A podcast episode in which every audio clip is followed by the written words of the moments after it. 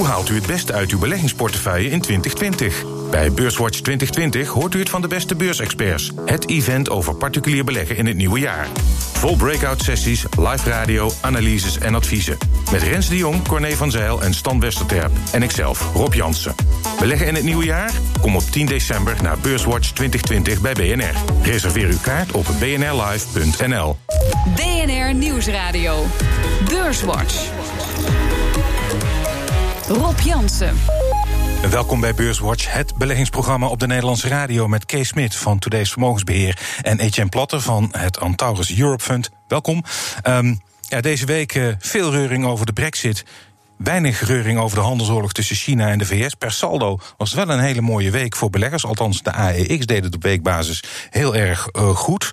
Moet de conclusie zijn dat de kwartaalcijfers tot nu meevallen? Nee, kwartaalcijfers vallen zeker niet mee nee? uh, tot op heden. Nee. Nee. nee, er zijn andere, andere dingen die nu meespelen. We hebben de mogelijke deal met uh, we hebben Brexit, we hebben een mogelijke deal uh, aan de trade war. En dat is een beetje wat nu het sentiment omhoog brengt. Uh.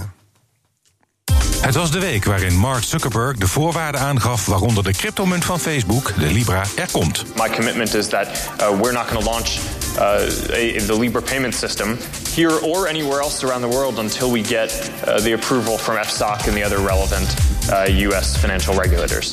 En Randstad zag de omzet licht dalen. Toch is topman Jacques van den Broek positief. Wij kunnen goed omgaan met lichtdalende omzet, omdat we vervolgens uh, onze kosten laten zakken. Onze marge, datgene wat we krijgen van onze dienstverlening, is gegroeid. En uh, vervolgens zie je onze vrije kaststroom, dus datgene wat we overhouden, die is verdubbeld ten opzichte van vorig jaar. Dus we kunnen wel goed met dit soort omstandigheden omgaan.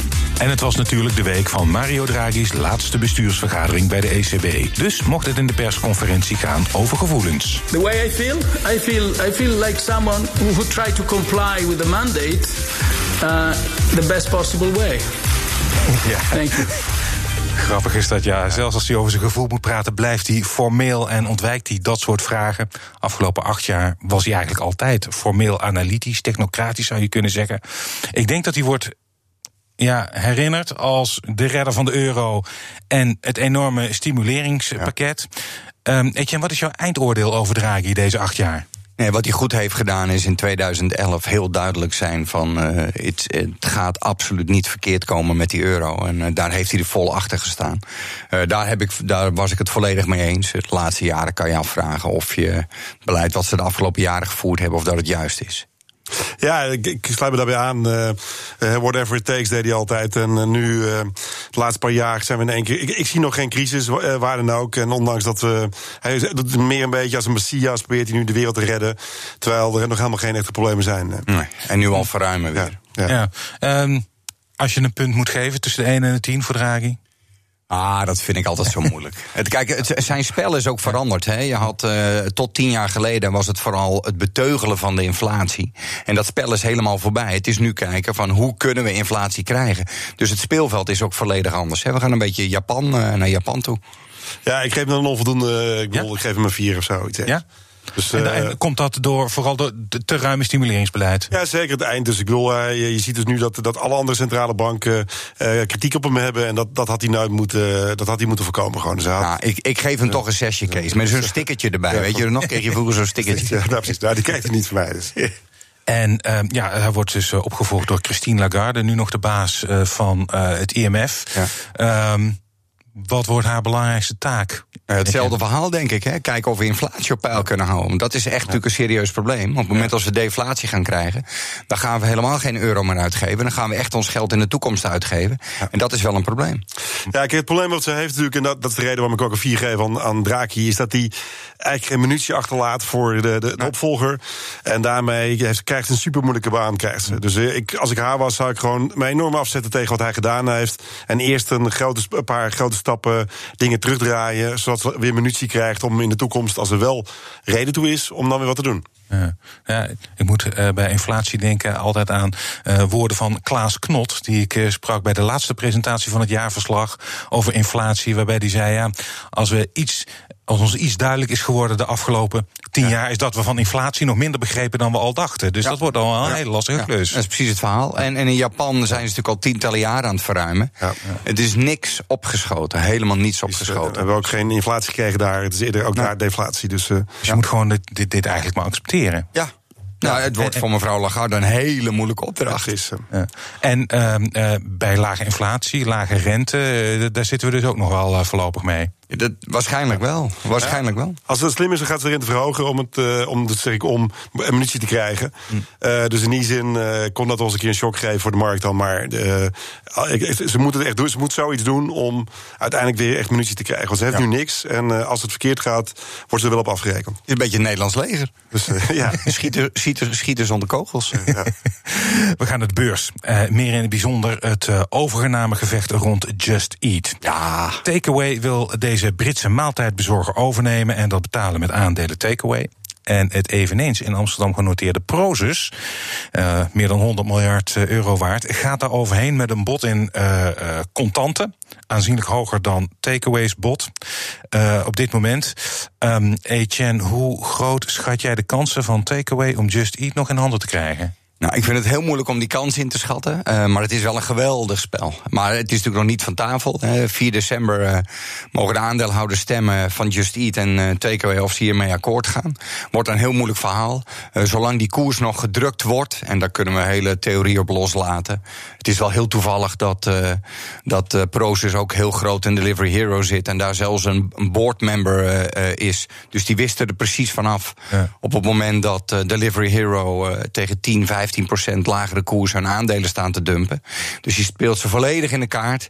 Um, hoe het eindigt, ja, ik, ik weet het niet precies. Wat ik me heel, wel heel goed kan voorstellen, dat uiteindelijk Takeaway het toch krijgt, maar dan wel met de afspraak dat ze namelijk het iFood, waar Proces zeer in geïnteresseerd is, wat bij Just Eat zit, nu wordt het heel moeilijk, maar dat is, zit in, um, uh, in het Midden-Oosten, of dat is um, uh, in Brazilië. Ja. Dat willen ze heel graag hebben, want daar willen ze groeien. Ja. En ik denk dat ze daar afspraken over willen maken. En als jij een inschatting moet maken.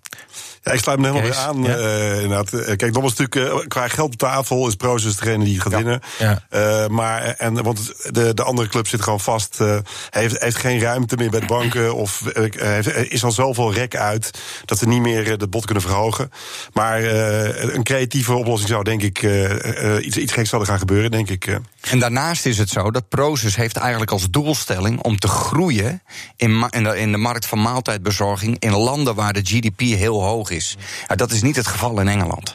Dus ik denk echt dat ze voor het, het, het onderdeel iFood uh, gaan. En aan de andere kant, als, als, dus voor, voor, als het dat overblijft voor de andere kant, dan krijg je dat ze in Duitsland wel kunnen groeien. En uiteindelijk. Uh, ja. Dus uh, je krijgt Blijft een mooi aandeel. Dat zou dan in principe voor, voor beide het beste zijn. Ja. ja. En, en zijn daarmee dan ook de kaarten geschud in Europa in die maaltijdbezorging? Of, want je hebt ook nog Deliveroo met dubbel O op het eind. Een van oorsprong Brits bedrijf ook hier actief. En daar zit Amazon weer met, met veel geld in. Het spel is nog niet over, denk ik, of wel? Nee, totaal niet. De Uber Eats, hè, daar hadden we het ook nog ja, over, ook nog, ja. is alweer van tafel. Als je één keer de nummer één bent... Op het moment als jij één keer uh, Google gebruikt als uh, internetbrowser... als je daarmee opzoekt, ga je niet meer drie, vier andere websites gebruiken... om het ook te zoeken. En dat is hetzelfde in het land van de maaltijdbezorgers. Ja, um, ja en... en Takeaway maakt wel kans.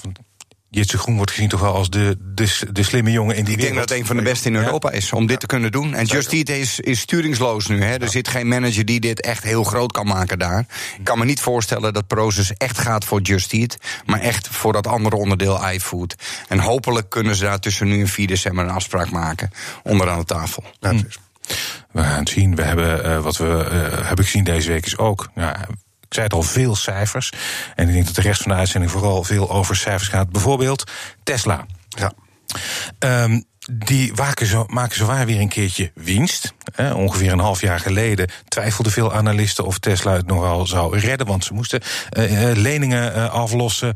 Um, Kees, is de twijfel bij jou verdwenen? Uh, nee, zeker niet. Uh, en ik wil, kijk, ik was altijd een notoire shortganger in dit aandeel. Ik heb een tijdje, zoals iedereen die mijn columns leest, heb ik ook een tijdje gezegd: doe dat nu niet. Want er, is, er komt een bepaald momentum zat erin, waardoor het omhoog ging. En ja, dat zien we eigenlijk dan nu weer. Maar als je kijkt, dat, ik bedoel, ze hebben geroepen dat ze 2 dollar per, per jaar gaan betalen, of gaan, gaan, gaan verdienen dit jaar. Ja, ze staan 300. Dus uh, ik weet niet uh, of iemand uh, een calculator bij kan pakken. Maar dan staan we niet echt heel goedkoop nog eventjes. Dat is best duur van een auto maken. precies. en, en ze maken, nogmaals, even voor het idee. Daimler maakte in 2017 bijna 2,5 miljoen auto's.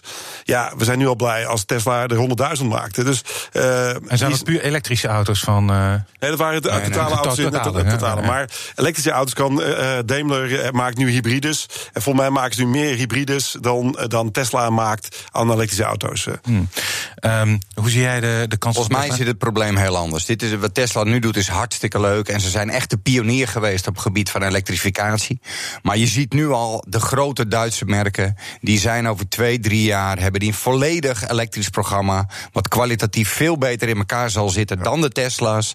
Dat gaat, gaat Tesla volledig verliezen. En waar we aan voorbij gaan. Het model S, dat is er al sinds 2011. Ja. Het is oud. Er moet weer honderden miljoenen geïnvesteerd worden in een nieuw model. En nu moet je echt concurreren tegen de Volvo's, de Audi's, de BMW, de Porsches, de, de Volks. Noem het maar op. Ze gaan het niet redden.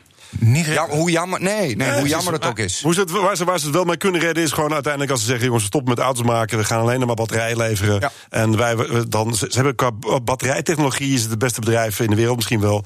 Uh, en zelfrijdende technologie? Of nee, ook al ik niet denk meer, dat, dat uiteindelijk, uh, ik denk dat daar Uber uh, ook heel ver mee is en ook andere partijen heel ver mee zijn. Dus in die zin, dat is niet uniek wat ze hebben. En uh, ik denk dat dat ook bij Google is daar ook al heel lang mee bezig en die heeft daar veel meer geld voor dan, hmm. dan Tesla uiteindelijk. Dus als, dat, als Google dat we echt wel uitrollen, dan is het in één keer klaar met Tesla.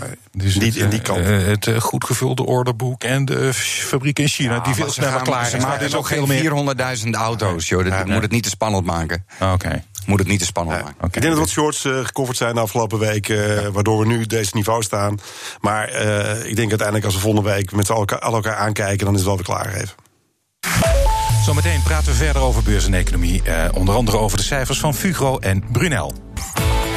BNR Nieuwsradio.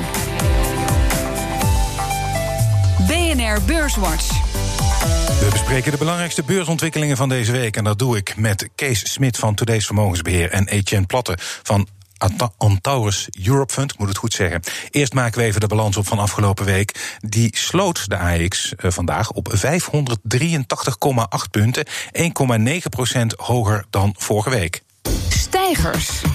Op 1, Randstad steeg deze week per saldo 7,3 procent. Op 2, Relax, de uitgever, plus 6,7 procent. En op 3, ArcelorMittal met een plus van 6,5 procent in een week tijd. En in de midcap was het best presterende aandeel deze week Bezi met een plus van 8,4 procent. Dalers. Dalers. Dalers. Op nummer 1, Gebeurt niet vaak. Heineken met een min van 5,8 procent.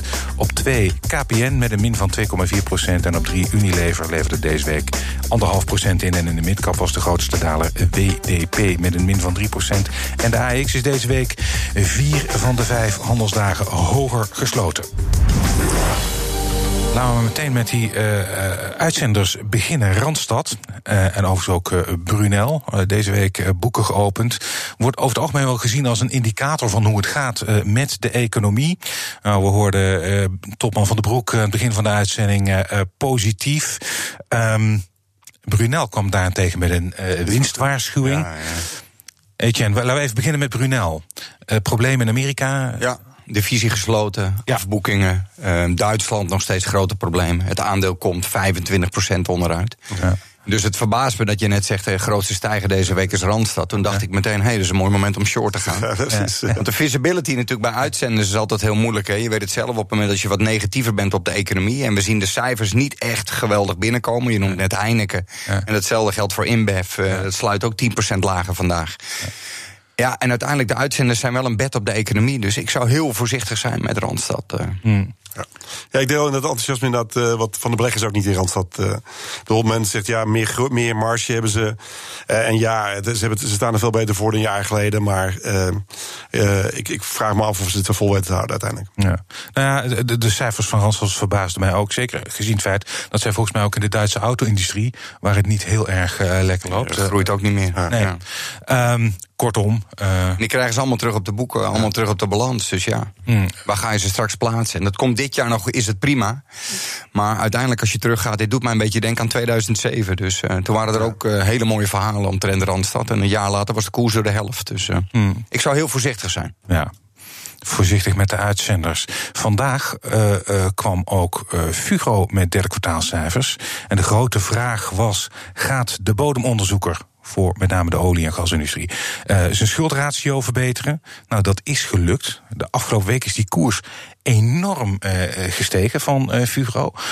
Kees, eh zitten ze op het, zitten ze op het goede weg? Eh, is dit, heb- De cijfers waren, waren op zich goed, alleen als je vandaag straks er weer onderuit gaan. Ja. Dus dat is ook weer een beetje, ja, er is toch wel weer een beetje twijfel uiteindelijk over. Dus ik vind het een moeilijk aandeel om daar heel enthousiast over te blijven of te zijn eigenlijk. Jij ook? Ja, maar ik wil sowieso niet in een aandeel zitten wat steeds in de buurt van hun convenanten zit. Eh, dus ik, ik, ik blijf er vanaf. Ik blijf er vanaf. Ehm, ja, jullie hadden het net al over, hè, jij stipte al eh, Heineken AB InBev eh, aan. Ehm, allebei te maken met krimp. Ook een beetje op de thuismarkt voor Heineken. Eh, betekent dat eh, voor jou, Kees, ook de brouwers, eh, de bierbrouwers eventjes... Ja, ik, eh, ik was er al een tijdje negatief over. Dus ik, ik was eigenlijk een beetje verbaasd dat het zo door eh, bleef eh, rallyen eigenlijk. En ik, ben, ik, was eerst short erin en ik werd helemaal uitgepest. Dus wat dat betreft zat ik eigenlijk al een tijdje te wachten dat het minder goed zou moeten gaan. En eigenlijk nu pas zie je dat dan terugkomen. Dus in die zin was ik iets te vroeg.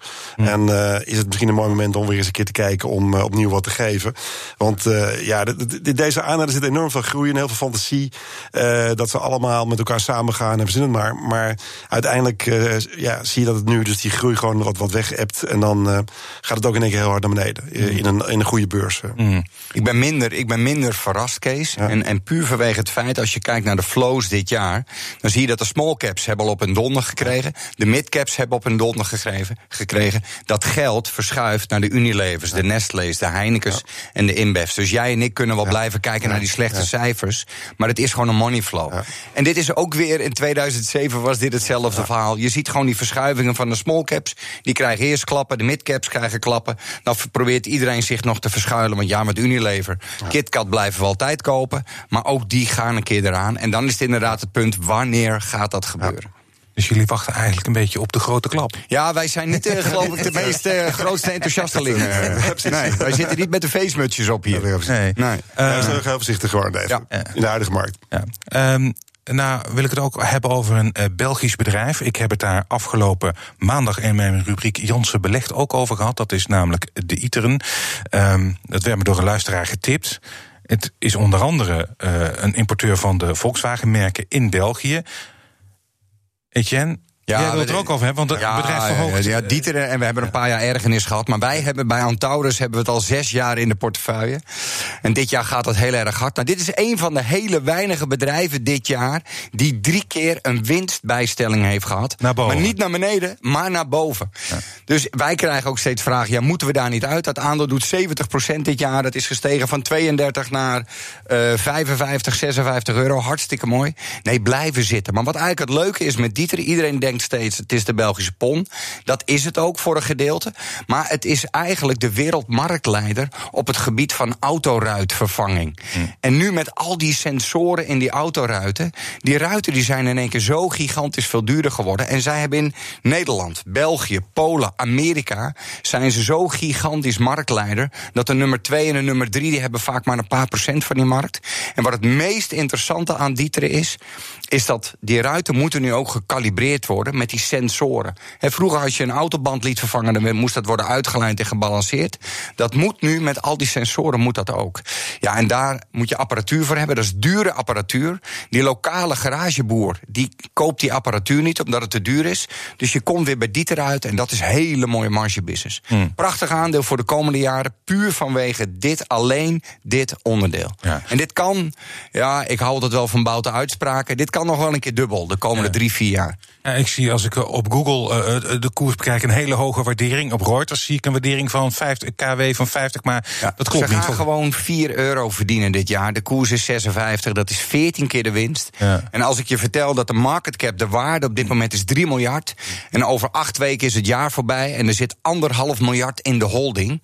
Dus als je ziet waar ze het werkelijk mee verdienen, is 3 miljard. Min die anderhalf miljard. En ze verdienen daar 4 euro mee. Dus het aandeel staat feitelijk gecorrigeerd voor de cash. In hoeverre je dat mag doen, staat het 7 keer de winst. Dus het is eigenlijk heel goedkoop.